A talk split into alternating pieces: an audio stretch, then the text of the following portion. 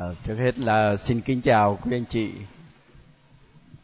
Hôm nay à, chúng ta sẽ đọc uh, sách sử biên niên 1 và 2 và cả hai sách đều đọc ở trong có một buổi ngày hôm nay là xong. à, và vì thế mà ngày hôm nay chắc là chúng ta không uh, có thể đi sát vào bản văn. À, nhưng uh, chúng ta cùng nhìn xem khái quát của cuốn sử bia nên là gì. Thế chúng ta biết là cái bộ thánh kinh cũ ước thì nó gồm có các loại à, à, nó có bao nhiêu cuốn đó nè? Bộ cũ ước có bao nhiêu cuốn? 46 cuốn được chia làm mấy loại? Thứ nhất là sách sách luật ha, sách lề luật ha. rồi thứ hai là sách à, sách sử hả? À, sách lịch sử. Cái thứ ba là sách à, giáo huấn hay là à, sách giáo huấn. Cái thứ tư là sách ngôn sứ phải không à thế thì hôm nay chúng ta nói về sách biên niên sử tức là chúng ta nói về sách sách sử sách lịch sử. Mà khi nói đến sách lịch sử ở trong cụ ước thì chúng ta nói đến cuốn sách nào? Lịch sử của dân chúa đó lịch sử cứu độ được trình bày trong những cuốn sách nào? Một và hai. Samuel. À, anh chị đọc chưa? Rồi phải không? Rồi lịch sử còn được trình bày ở trong cuốn một và hai. Các vua. Một và hai các vua như vậy thì chúng ta thấy ờ, sách sử có sách Samuel rồi sách các vua.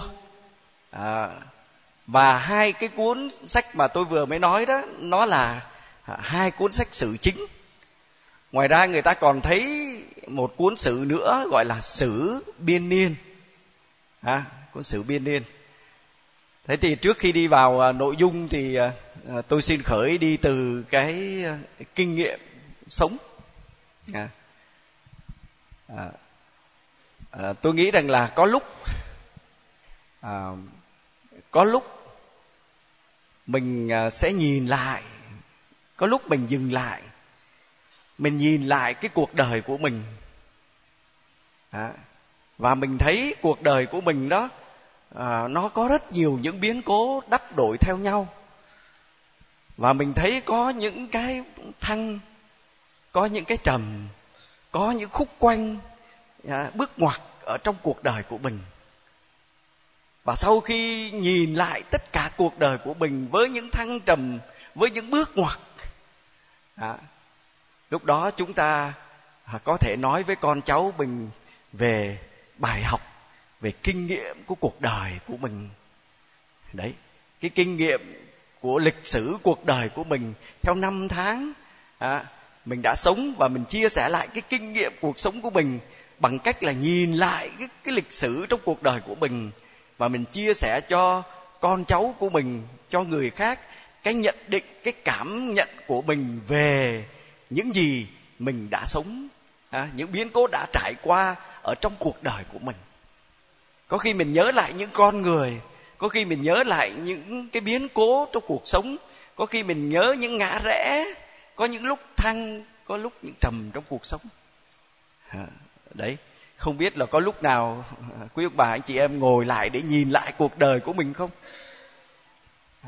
Và sau khi nhìn lại cuộc đời của mình đó, thì nếu mà phải tóm lại trong một câu, thì à, quý ông bà, anh chị em sẽ tóm lại trong một câu thế nào?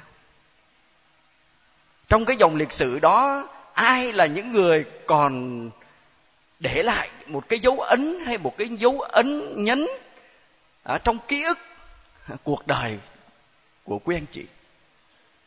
À, quý ông bà anh chị em chắc chắn ở trong cái cái nhìn ký ức của mình nhìn lại như vậy thì có những nhân vật à, có những con người đã để lại một cái dấu ấn một cái dấu nhấn mà dường như mình không thể nào quên được những người đó.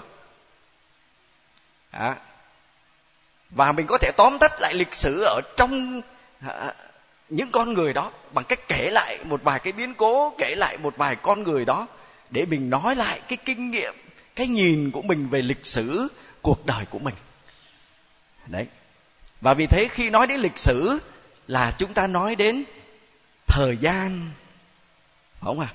Chúng ta nói đến chiều dài và chúng ta nói đến những biến cố những kinh nghiệm mà chúng ta đã sống đấy, khi mà nói đến lịch sử là nói như vậy đó. vậy thì tất cả các sách sử ở trong cụ ước đều như thế hết đó. người ta sống, người ta trải qua những biến cố trong cuộc đời, rồi sau đó người ta sẽ viết lại, người ta nhìn lại cái dòng lịch sử đó với những suy nghĩ của mình và những dòng lịch sử ấy, nó đều có một ý nghĩa tùy từng người ở từng cái góc cạnh mình đứng. À, một biến cố lịch sử thôi như là biến cố 75 à, thì chúng ta thấy người miền Bắc nhớ lại cái biến cố ấy với một ý nghĩa khác. Người miền Nam nhớ lại biến cố đó với một ý nghĩa khác và người Việt Nam hiện nay đang sống ở nước ngoài, nhớ lại biến cố đó với một ý nghĩa khác. Và tất cả ba hạng người đó nhớ lại biến cố đó và suy nghĩ về biến cố đó ngay sau 75 thì cái suy nghĩ ấy, cái ý nghĩa đó nó cũng khác với ý nghĩa của cả ba hạng người này nhận định về biến cố 75 từ chỗ đứng hôm nay. Có đúng không ạ? Như vậy thì chúng ta thấy khi chúng ta đọc lại lịch sử thì chắc chắn có rất nhiều những ý nghĩa khác nhau. À, và chúng ta phải biết rằng là cái người đọc lịch sử ấy họ đứng ở vị thế nào, họ đứng ở thời điểm nào và họ đọc lại lịch sử nhằm mục đích gì đó thì chúng ta mới hiểu được những gì họ viết à, và có thể nói được rằng là cả một bộ sách cụ ước đều là cái đọc lại những biến cố xảy ra đọc lại lịch sử với một biến cố duy nhất đó là biến cố xuất hành. À, nhưng mà biến cố vượt qua và biến cố thứ hai đó chính là biến cố lưu đày. Xuất hành và lưu đày là hai cái trục biến cố trong lịch sử cụ ước. À, và khi người ta đã một lần được chúa đưa từ ai cập trở về đất hứa canaan rồi sau đó từ miền đất này lại đi sang babylon, để rồi lại sống lại một biến cố lưu đầy như đã từng lưu đầy bên ai cập mà trở về. Thì khi người ta bị lưu đày sang bên babylon, thì người ta lại nhớ lại cái kinh nghiệm ngày xưa mình đã từng ờ, nô dịch cho ai cập và được vượt qua biển đỏ về lại đất hứa thế nào thì khi người ta sống biến cố lưu đày thì người ta có cả một kinh nghiệm xuất hành trong quá khứ. Có đúng không ạ? À như vậy thì khi người ta sống cái biến cố lưu đày thì các ngôn sứ sẽ nhắc lại và củng cố niềm hy vọng của họ bằng cách nói rằng là hôm nay các ngươi bị lưu đày. À, đất nước vua đất nước đền thờ không còn. Coi như không còn cái gì để mà tin tưởng và hy vọng nữa. Thế nhưng mà, thế nhưng mà, các ngươi hãy nhớ lại xem. Chúng ta đã từng à, bị nô lệ bên ai cập và đã từng được chúa giải thoát. Và ngài đã giải thoát chúng ta, đưa chúng ta về lại miền đất hứa. Thì hôm nay, thì hôm nay, cái kinh nghiệm cũ đó được nhắc lại để mà sống cái biến cố lưu đày tại Babylon. Và vì thế mà khi người ta bị lưu đày ở Babylon, người ta nhớ lại biến cố xuất hành ngày xưa vượt qua biển đỏ về một đấng giải thoát thế nào thì người ta cũng sẽ nói trong niềm hy vọng rằng trong một cái hoàn cảnh mà không có gì để hy vọng thì cái quá khứ của lịch sử vẫn giúp cho họ nuôi dưỡng niềm hy vọng ấy và họ bảo nhau rằng chúa vẫn là đứng giải thoát ta. Và có một ngày nào đó chắc chắn sẽ có một cuộc xuất hành mới. Và sẽ có một cuộc trở về mới. Chúng ta thấy không ạ? À? như vậy thì rõ ràng là dân của chúa luôn nhìn lại những biến cố ở trong cuộc đời của mình để mà sống à, cái mối tương quan với chúa ngay trong hiện tại của mình thậm chí nhờ cái kinh nghiệm của quá khứ đó mà khi sống đời sống hiện tại người ta còn có thể phóng cái nhìn về tương lai để biết rằng nếu như lần thứ hai à, quý ông bà chị em thể tưởng tượng coi nếu như mà lần thứ hai họ lại được chúa giải thoát lại được về lại đất hứa đó. À, chúng ta thấy ờ, cái bài hát gì đó khi chúa dẫn ờ, lưu đồ Sion trở về ta tưởng như là giấc mơ ngày hôm nay chúng ta hát ở trong lễ đám tang này nó buồn quá. Thành ra cứ mỗi lần hát cái bài đó chúng ta nghĩ đến đám tang. Nhưng mà không có. Cái bài hát là một cái bài hát cái tất cả niềm vui của một ngày trở về. Đó, trong niềm tin tưởng và hy vọng. Đó. thế thì vì chúng ta thử tưởng tượng coi nếu mà sau đó họ lại được từ babylon trở về thì lúc bấy giờ họ sẽ nói gì về tương lai? Họ sẽ giả thiết rằng là nếu như trong tương lai mà chúng ta lại bị nô lệ lần nữa, thì họ với kinh nghiệm hai lần, họ sẽ càng xác tín lên rằng, thế nào chúa cũng sẽ giải thoát ta. Có đúng không? Và vì thế, chẳng cần phải lo tương lai thế nào đi nữa, thì chúa cũng sẽ giải thoát ta. Sợ gì? Chúng ta thấy không ạ? À? như vậy thì họ sẽ không cần phải chạy đến thầy bói để biết hậu vận mình là gì không à? Bởi vì tương lai và hậu vận của con nằm trong tay của chúa. À, đấy nó như thế thôi. À, như vậy thì à, tôi mượn cái kinh nghiệm đó để chúng ta thấy được là có khi chúng ta đọc lại cái lịch sử trong cuộc đời của mình. Nếu như có một bạn nào đó đến nói với tôi là thưa cha con muốn đi tu mà con không biết con có chúa có gọi con hay không? Đó. Thế thì uh, quý ông bà anh chị em sẽ nói thế nào? Thì cha nói cho con coi biết là con có ơn gọi hay không. Hả? Thế thì bây giờ một cha mà đào tạo chúng sinh hay là ơn gọi sẽ nói cái gì với bạn đó? Và nói cái bạn đó làm gì? Thì chắc chắn là cha đó sẽ nói nè này con con về nhà con viết lại cho cha từ hồi nhỏ. Cha con viết lại con kể lại cuộc đời con từ hồi nhỏ cho đến bây giờ những biến cố xảy ra trong cuộc đời của con và những gì con đã thực hiện và những bước ngoặt trong cuộc đời con như thế nào. À và khi đọc lại lịch sử cuộc đời của mình à, con thấy có cái gì giống nhau không? Con thấy mình thích cái gì?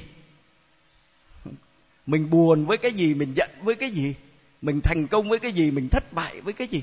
Cái gì làm mình vui nhất? Cái gì mình làm mình buồn nhất. Và trong suốt cả lịch sử cuộc đời của mình á, thì mình thấy ờ, mình thích cái gì? À, thế một người nào đó mà thưa cha con thích đi tu. Thế giờ vậy không phải là chỉ là lúc nào thích thì đi còn lúc nào không thích thì lại về.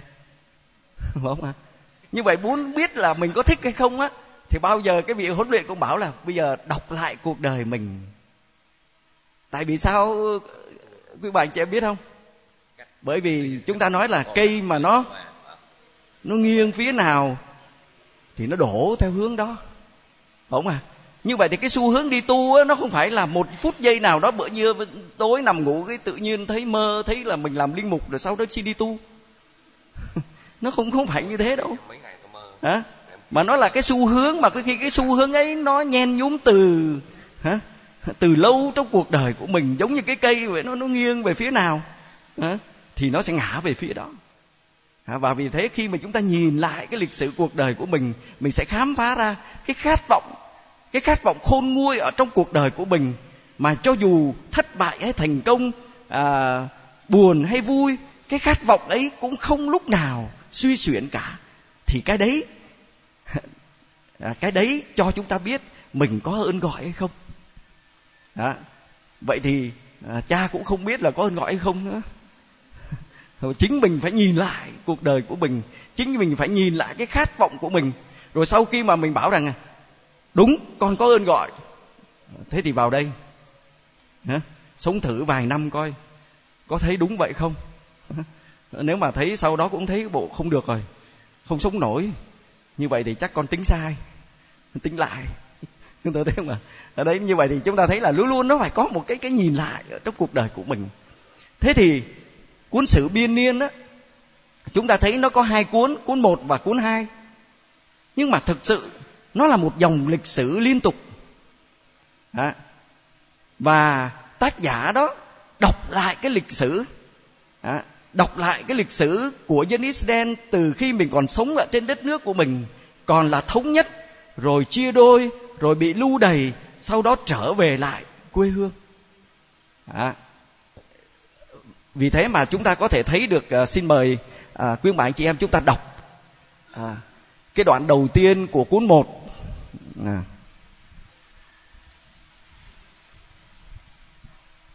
chúng ta đọc uh, đầu tiên cái cuốn một đó thì chúng ta thấy uh, là thế này ông Adam ông Seth ông Enos ông Kenan ông Maha Lăng En ông Jared ông Khanok ông Mơ Thu xê lắc ông La mách, ông Noe ông Sem ông Kham ông Javet và sau đó chúng ta thấy là tất cả các ngành các chi tộc à, rồi các ngành rồi các chi tộc như thế nào.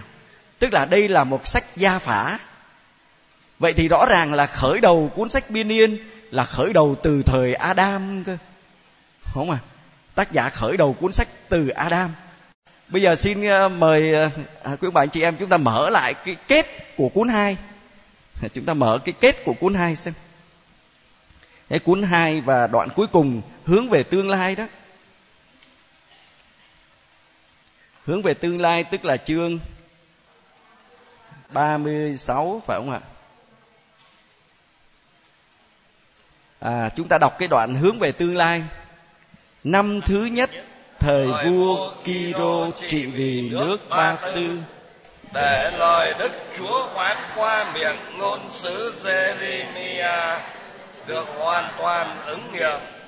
Đức Chúa tác động trên tâm trí Kiro, vua Ba Tư, vua thông báo cho toàn vương quốc và ra sắc chỉ như sau. Kiro vua vua Ba Tư phán thế này. Đức Chúa Thiên Chúa trên trời đã ban cho ta mọi vương quốc dưới đất chính người trao cho ta trách nhiệm tái thiết cho người một ngôi nhà ở Jerusalem tại Juda. Vậy ai trong các ngươi thuộc dân của người thì xin Đức Chúa Thiên Chúa của họ ở với họ và họ hãy tiến lên. Vâng như vậy là chúng ta thấy rằng là lúc đó dân chúa đã đi lưu đày chưa? Rồi. À, và lúc đó là à, sau khi mà Assyri chiếm rồi đi qua Babylon à, thì lúc đó thì vua Ba Tư à, chiếm lại à, à, chiếm lại à, vùng đất Jerusalem với tất cả Israel. Và lúc đó vua Ba Tư là Kyros cho dân Chúa trở về không à? Như vậy thì rõ ràng là tác giả của sách sử biên niên này nhìn lại lịch sử từ thời ông Adam. Đúng không ạ? À? từ đầu Adam cho đến khi dân Chúa từ Babylon trở về lại à, trở về lại uh, vùng đất của cha ông của mình à, về lại đất hứa về lại cái miền đất của cha ông của mình à, như vậy đó là cái nhìn à, cái khoảng thời gian mà tác giả muốn nhìn lại. Và chắc chắn cái này nó phải được viết. À, à, thời gian lưu đầy là năm bao nhiêu? Từ năm tám à, tám bảy đến năm trăm ba tám. À, năm tám bảy năm ba tám. À, như vậy thì cái này sẽ được viết và khoảng thời gian nào chắc chắn là không thể viết trước năm 38 không à không thể viết trước năm 38 được bởi vì năm 38 là cái năm từ lưu đày trở về.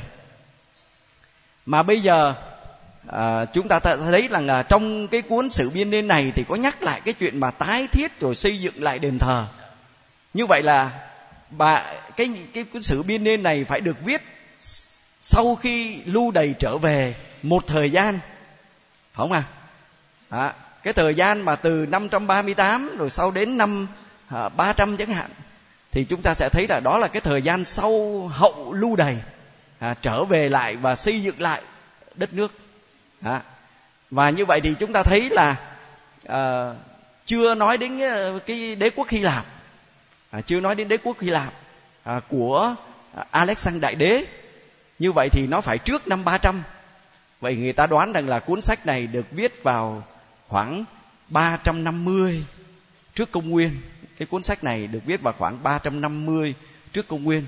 À, như vậy thì tác giả viết cuốn sách này vào thời Israel trong thời kỳ hậu lưu đày. À, đấy trong thời kỳ hậu lưu đày. Và à, chúng ta nhìn vào thế bây giờ chúng ta hỏi rằng là cái người mà nhìn cái dòng lịch sử này đó là ai? À, ông ta nhìn lại lịch sử với tư cách ông là người thế nào? Nếu như ông này là một ông vua mà ông nhìn lại lịch sử thì ông có một mối quan tâm khác. Nếu như đây là một tư tế thì ông có một cái nhìn khác. À, nếu như ở đây là một ngôn sứ thì có khi ông lại có một cái nhìn khác có đúng không ạ? Vậy thì chúng ta thử hỏi coi tác giả của cuốn sử biên niên này là người nào? À, chúng ta chỉ cần nhìn vào trong đại, các tựa của hai cuốn sách sử. À, chúng ta nhìn vào chúng ta xin lấy lại cuốn một. Cái cuốn một thì dường như nó chỉ có hai phần. Cái số một La Mã ở trang 568 à, ở chương một đầu á, thì chúng ta thấy là thứ nhất là dòng họ vua David là các gia phả bây giờ chúng ta sẽ thấy là cái số 2 La Mã à, số 2 La Mã nó nằm ở chương 11 đó, nằm ở chương 11 thì chúng ta thấy vua David sáng lập nền phụng tự đền thờ. À, sáng lập đền thờ. Như vậy thì chúng ta thấy trong cả hai phần cái phần đầu á thì tác giả viết là gia vả. Nhưng mà người ta cũng nhắc đến một tên đó là nhà David. Có đúng không ạ? Ở trong hai cái phần đó chương 1 và chương 2 đều có một tên đó là David. Đó là David. À, như vậy thì rõ ràng ở trong cái nhìn lại lịch sử thì tác giả của cuốn sách này chúng ta thấy có một nhân vật ở trong lịch sử mà tác giả lưu ý đến. Cái người trước tiên chúng ta thấy ở trong cuốn một này là David. Có đúng không ạ? Chúng thấy David. Và khi nói đến David thì ông nhấn đến cái gì? À, người ta nhấn đến cái gì? À, chúng ta thấy cái, cái, cái chương hai cái số 2 La Mã nói vua David sáng lập nền phụng tự đền thờ. À, và từ chương 11 chúng ta đọc đi chúng ta sẽ thấy à, chúng ta đọc xin mở trang à, 10, chương 13 chúng ta thấy ông cung nghinh hòm bia về Jerusalem. À, đấy chương 14 rồi hòm bia chương 15 được di chuyển về Jerusalem. Rồi cách rước kiệu như thế nào? Rồi các thầy Lê Vi phục vụ trước hòm bia như thế nào? Đấy ở chương 16 à, như vậy từ chương 11 đến chương 16 chúng ta thấy nói về David. Và nói đến cái chuyện ông David ông rước hòm bia về Jerusalem và ông rước và ông hát như thế nào để thờ phượng Chúa như thế nào? À và chúng ta mở tiếp sang chương 17 xem. À, tới lời sấm của Nathan. David muốn xây cho Chúa một ngôi nhà. À, và kế tiếp là vua David cầu nguyện với Chúa để mình có thể xin Chúa cho mình xây cho Chúa một ngôi nhà. À, nhưng mà Chúa mới là người xây cho David một triều đại đúng không ạ? À, và chúng ta thấy à, cuối cùng thì chúng ta thấy à, trang số chương 21 chương 19 à, rồi 20 chúng ta thấy David đánh đâu được đó. À, thắng quân Aram rồi đánh người Amon. À, đánh đâu thắng đó. Rồi tới chương 21 là tiến tới việc xây dựng đền thờ. À, à, rồi dựng bàn thờ. Chương 22 là chuẩn bị xây đền thờ. À, chương 25 là các ca viên. 26 là người giữ cửa. À, trong đó có nhiệm vụ của hàng Lê Vi tư tế. Đó là chúng ta thấy chương 28 là vua David ra chỉ thị về đền thờ. 29 là của dân cúng. À, rồi à, à, chúng ta thấy như thế à, có một nhân vật ở trong cuốn một biên niên sử mà được nhắc đến nhiều nhất đó là vua David. Vậy thì rõ ràng khi đọc lại lịch sử giai đoạn này thì có một nhân vật rất là à, có ấn tượng và để lại những ấn tượng rất là sâu sắc trong lòng của tác giả đó là vua David. Và đặc biệt à, ông ta à, chú ý đến David. Thậm chí tôn vinh David ca ngợi David. Và ca ngợi David ở điểm nào? Từ nãy giờ chúng ta thấy các chương từ chương 11 cho đến chương 29 chúng ta thấy đều loanh quanh không ra khỏi đền thờ. Có đúng không ạ? À, tất cả các chương đều đề cập đến một việc đó là rước hòm bia về đền thờ xong rồi muốn xây dựng lại đền thờ rồi củng cố lại các lề luật để nghi lễ trong đền thờ. Như vậy là cái điểm mà tác giả ca ngợi david đó chính là phụng tự. Phụng tự. À, ông ca ngợi ông khen ngợi david về phương diện thờ phượng thiên chúa về cầu nguyện rồi à, ca ngợi với thiên chúa và cái mối tương quan giữa ông với thiên chúa và ông đã trung thành với thiên chúa như thế nào? Và khi ông trung thành với thiên chúa thì ông đánh đâu được đó? Được chúa chúc phúc. Đó. Thế thì chúng ta có thể đoán được đoán được à, tác giả là ai. Khi mà ông ta chú ý đến phục tự ông ta chú ý đến đền thờ chúng ta để chú ý đến hòm bia chú ý đến nghi lễ thì chắc chắn cái ông tác giả này ông rất gần gũi với đền thờ ông có thể là một thầy tư tế, ông có thể là một ca viên, ông có thể là người giữ cửa đền thờ. Đúng không? Hay là một thầy lê vi. Đấy. Tóm lại, tác giả của sách biên niên sử chính là một tư tế, có thể là một lê vi, có thể là một người giữ cửa hay là một ca viên trong đền thờ. Cho nên cái mối bận tâm của ông là đền thờ và phục tự và ông nhìn ông David dưới cái cạnh đó thôi. Và ông ca ngợi ông David. Ở trong này có nhắc đến ngôn sứ Nathan. Mà khi nhắc đến Nathan thì chúng ta nhớ chuyện gì? David. Khi mà nói đến Nathan với David là chúng ta nhớ đến câu chuyện. Con chiên. Chuyện ông ta cướp vợ của Uriah Nathan đến nói có một người hàng xóm nghèo, nghèo chỉ có được một con con dê. Thế mà bị anh nhà giàu có bớt bao nhiêu bò bê chiên bò mà cuối cùng lại cướp mất để giết con dê đó để đãi bạn bè. David đập bàn bảo cái thằng đó đó là cái thằng phải chết cái thằng khốn nạn cái thằng đó phải chết. Nathan bảo cái thằng khốn nạn đó là vua đấy. Vua có biết bao nhiêu thê thiếp. Thế mà người ta chỉ có một người vợ thôi. Mà tìm cách mưu mô để chiếm đoạt cho bằng được, đến nỗi đẩy người ta vào chỗ chết. Hay lúc đó, ông david, ông mặc áo nhậm, ông sức tro trên đầu, ông sám hối, có đúng không? Nhưng mà chúng ta đọc lại đây. Không hề có chuyện này trong sách sử biên niên. Ông bỏ qua. Và chúng ta đọc coi trong cái chuyện ngôn sứ của Nathan là nhắc đến chuyện Nathan nói chuyện là ông ước mơ xây cho Chúa một ngôi đền thờ vô cùng đẹp. Cái gì xấu bỏ bớt.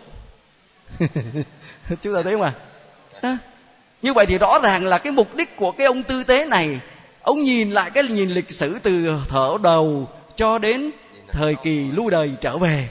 Ông nhìn một cái nhìn lịch sử dài như vậy. Đó.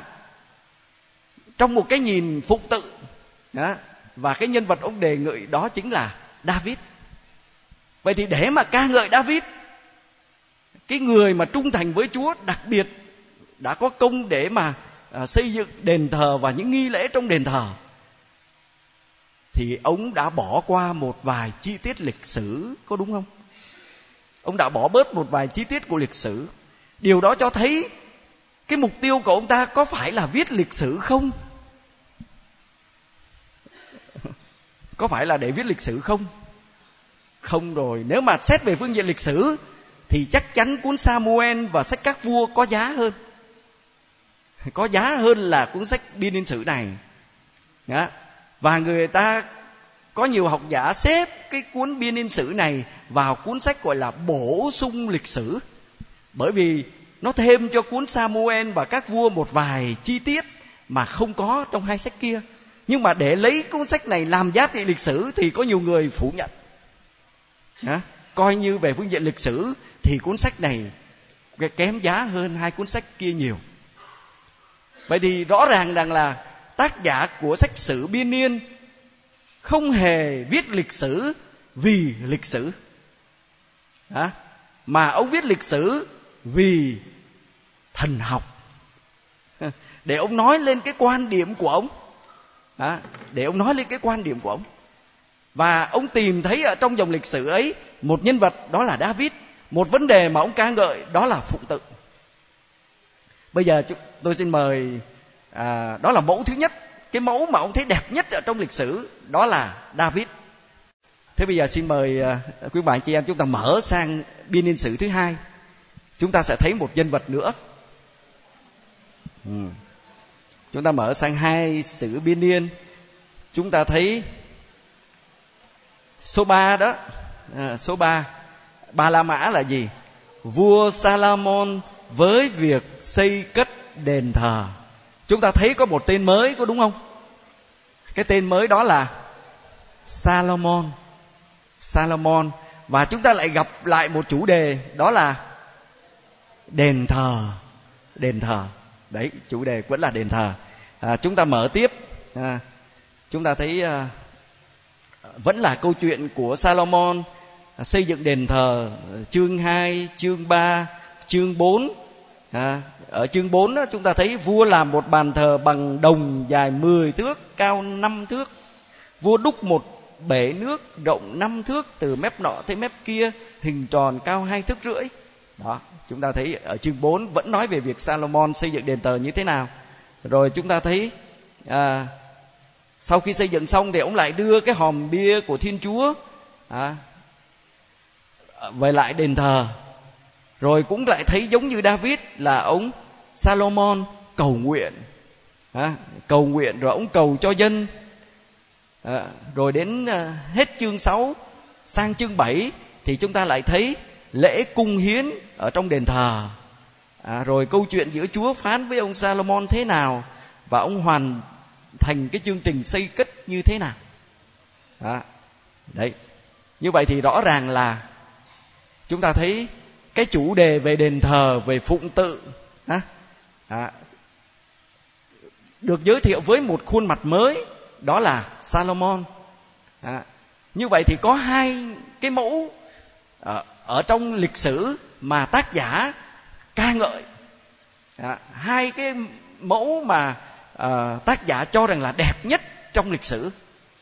Đó, đó là David và Salomon. Thế David và Salomon đó đẹp ở chỗ nào? Thưa là ở cái mối tương quan giữa ông với Chúa. À, ông là một người tôi tớ trung thành với Chúa là một người thờ phượng Thiên Chúa và à, giữ nghĩa với Chúa cho đến cùng mà không thờ các thần tượng ngoại bang khác. Chúng ta thấy không ạ? Điểm ông ca ngợi là như thế. Và cái người nào mà trung thành với chúa thì sẽ được chúa chúc phúc đánh đâu thắng đó. Ông salomon thì sao? Cái danh tiếng của ông nổi như cồn đến nỗi cái bà hoàng hậu c ba bà phải từ xa bà mang vòng vàng rồi và tất cả đến để hầu vua Salomon để mà có thể đón nhận được sự khôn ngoan của vua. Đấy.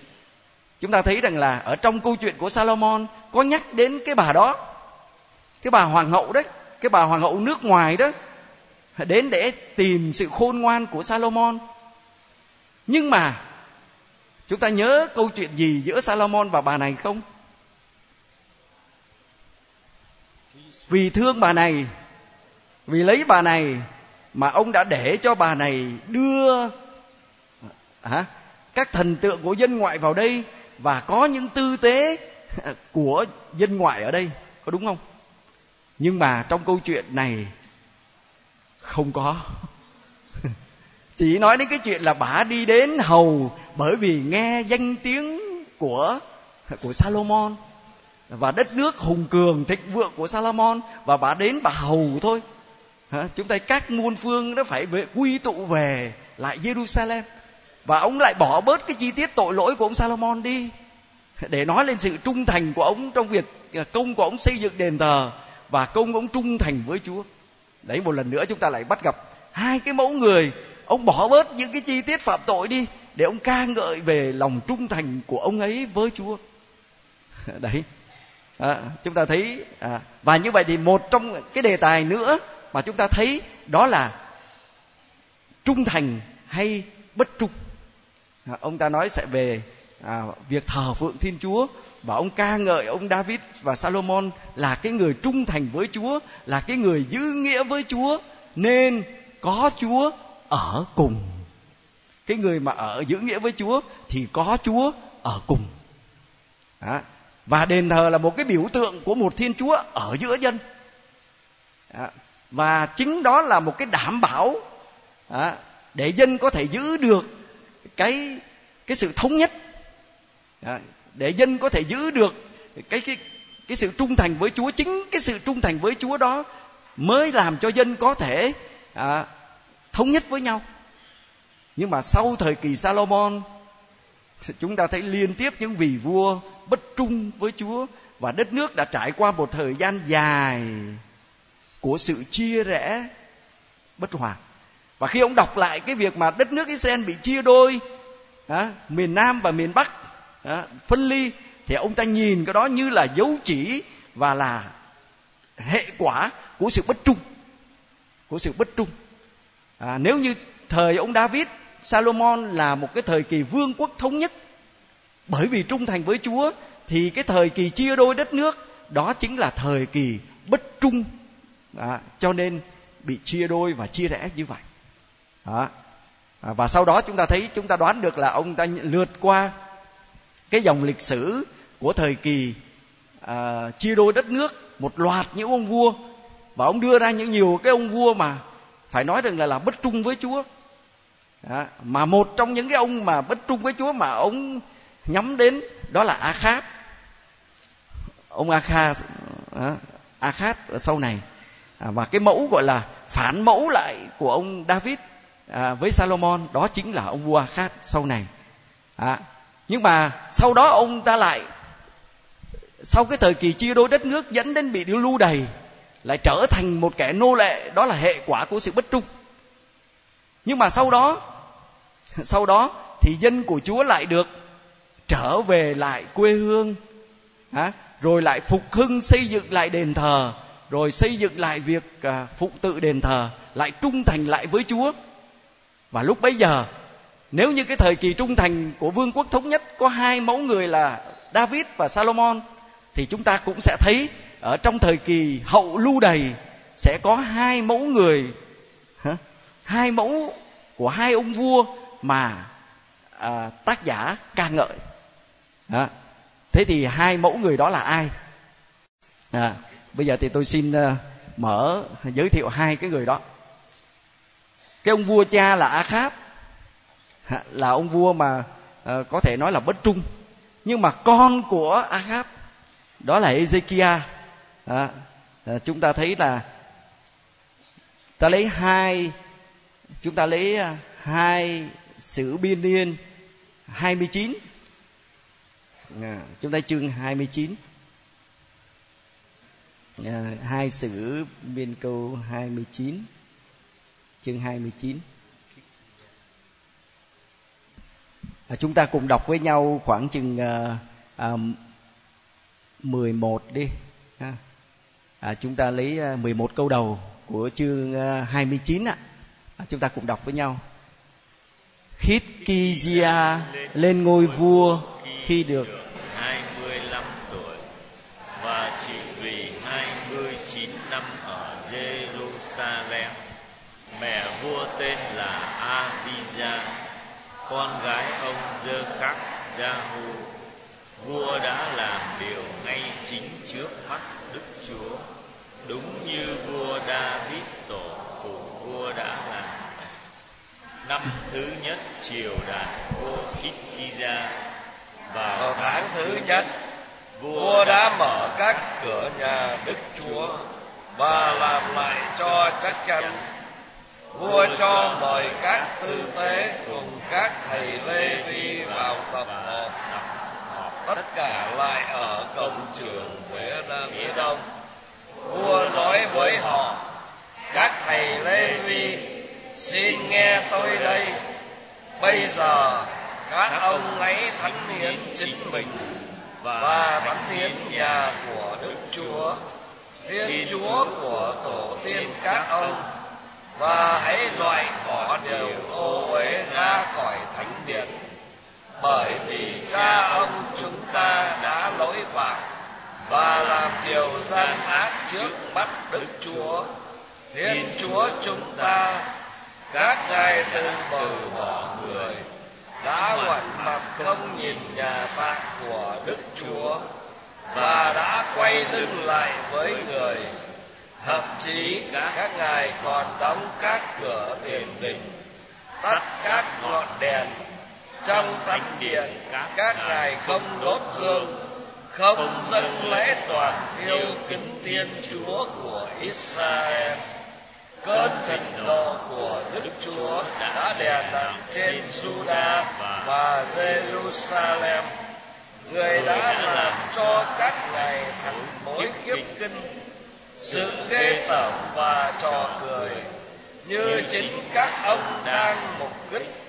Chính vì điều đó, cha ông chúng ta đã ngã gục dưới lưỡi gươm, còn con trai con gái và vợ chúng ta bị bị bắt làm tù binh.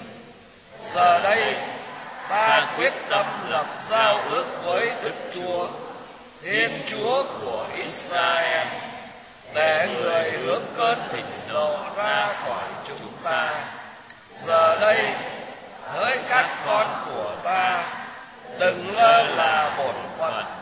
Bởi vì Đức Chúa đã chọn chính các con để túc trực trước nhan người, để phục vụ người, để làm thừa tác viên của người và để đốt hương.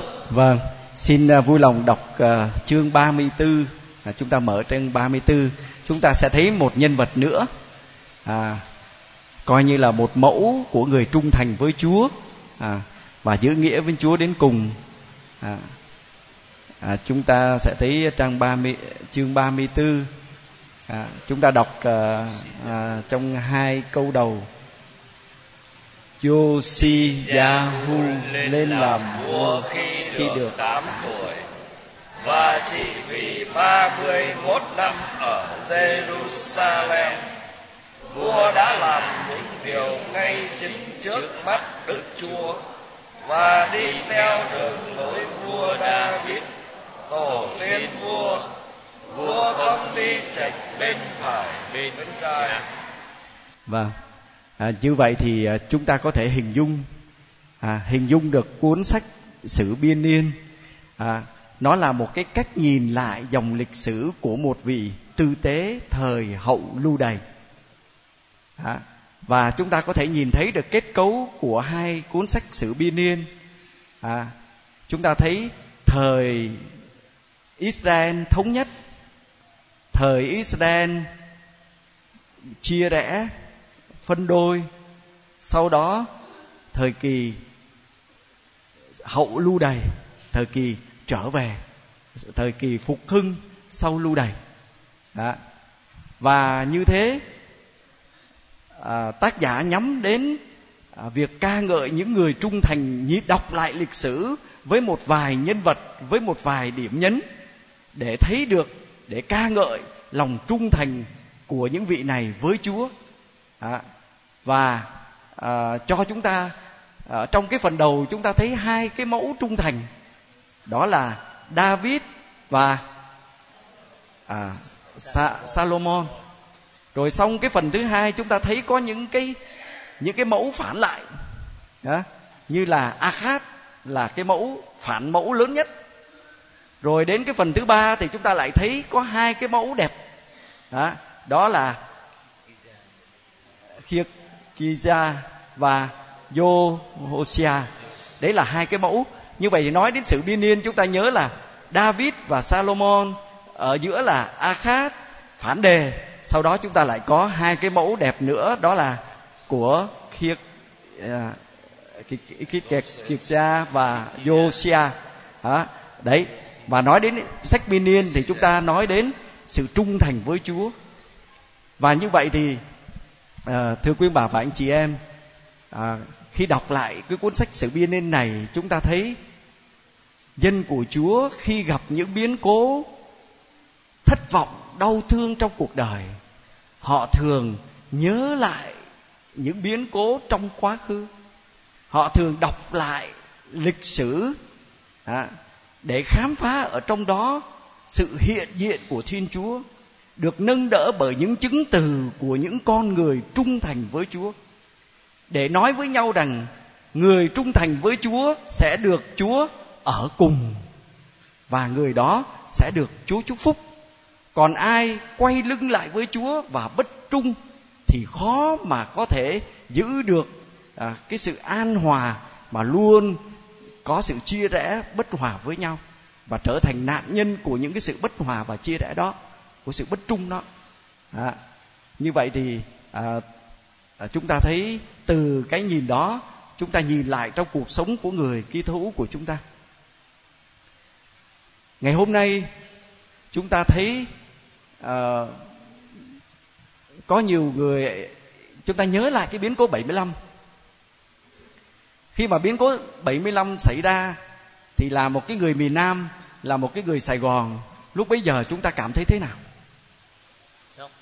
Lúc đó bây giờ chúng ta cảm thấy hoang mang bối rối không biết phải làm như thế nào. Có nhiều người rất là nhiệt thành trong đức tin tự hỏi rằng liệu chúng ta có thể giữ được đức tin và chúng ta có thể sống được đức tin trên đất nước này không? Hay là phải đi ra nước ngoài thì mới mong giữ được đức tin? Và có nhiều người đã ra đi để có thể giữ vững đức tin của mình. Vì sợ ở lại đất nước này sẽ không còn giữ được đức tin và sẽ không có được tự do để sống cái đức tin ấy. đấy, những lúc bây giờ chúng ta cũng băn khoăn ngoài lý do đi về kinh tế có nhiều người đi còn lý do về để giữ đạo nữa. Đấy chúng ta nhìn lại cái biến cố 75 như vậy thì chúng ta ngày hôm nay để có dịp để nhìn lại cái biến cố đó và những hoang mang bối rối của chúng ta khi đó. À, thì chúng ta mới thấy được rằng là cái lịch sử đó ngày hôm nay sẽ giúp chúng ta một bài học. Từ cái biến cố lịch sử đó chúng ta đọc lại lịch sử đó à, chúng ta thấy được thêm niềm tin cho đời sống hiện tại của chúng ta. À, và ngày hôm nay cho dù cuộc sống nó có khó khăn trong tương lai như thế nào đi nữa thì chúng ta vẫn tin được rằng à, đức tin không cần phải có một nơi nào đó để sống mà nơi nào chúng ta cũng có thể sống được niềm tin của mình vẫn có thể lớn lên được niềm tin của mình. Và đức tin cho chúng ta khả năng để sống trong mọi hoàn cảnh của cuộc đời. À, và chúng ta cảm bạn được rằng là Chúa vẫn luôn ở với chúng ta qua cái biến cố 75 cho đến ngày hôm nay. À, và chúng ta còn nhìn thấy được những cái khó khăn ấy không chỉ là những thách đố mà còn là cơ hội để chúng ta mài dũa niềm tin của mình để đức tin của chúng ta sáng lên giữa những cái đau thương những cái thử thách trong cuộc đời của chúng ta. Đấy. À, và vì thế mà à, chúng ta yêu mến chúa yêu mến giáo hội. Có nhiều khi chúng ta nói rằng là chúng ta yêu mến giáo hội nhưng mà có khi chúng ta không biết à, lịch sử giáo hội như thế nào.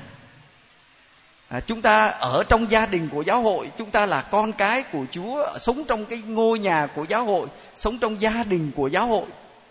À, nhưng mà chúng ta không hề biết cái lịch sử dân thiên chúa như thế nào. Cái ngôi nhà này đã được xây dựng bởi những ai?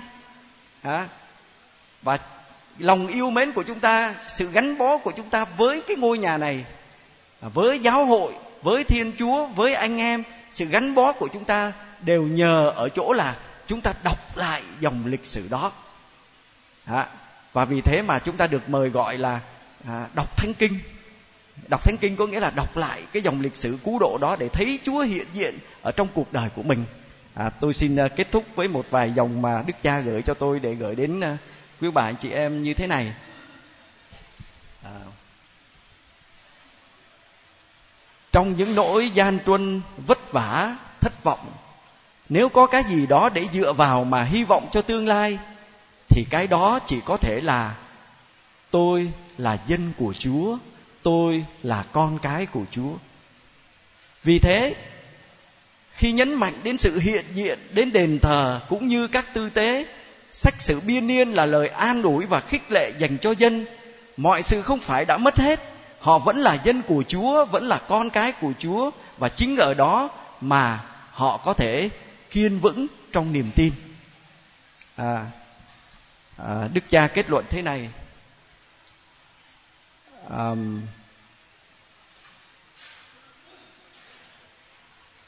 sách biên niên sử biên niên nhấn mạnh đến đền thờ hơn là nhà vua và cho rằng nhà vua có trách nhiệm phải sửa sang đền thờ và canh tân đời sống thờ phượng vì thiên chúa ở trong đền thờ mang thánh danh người.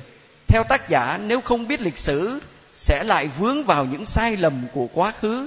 Vì thế, ông viết lại lịch sử để những người sống trong hiện tại và tương lai có thể rút ra được những bài học hữu ích từ đó.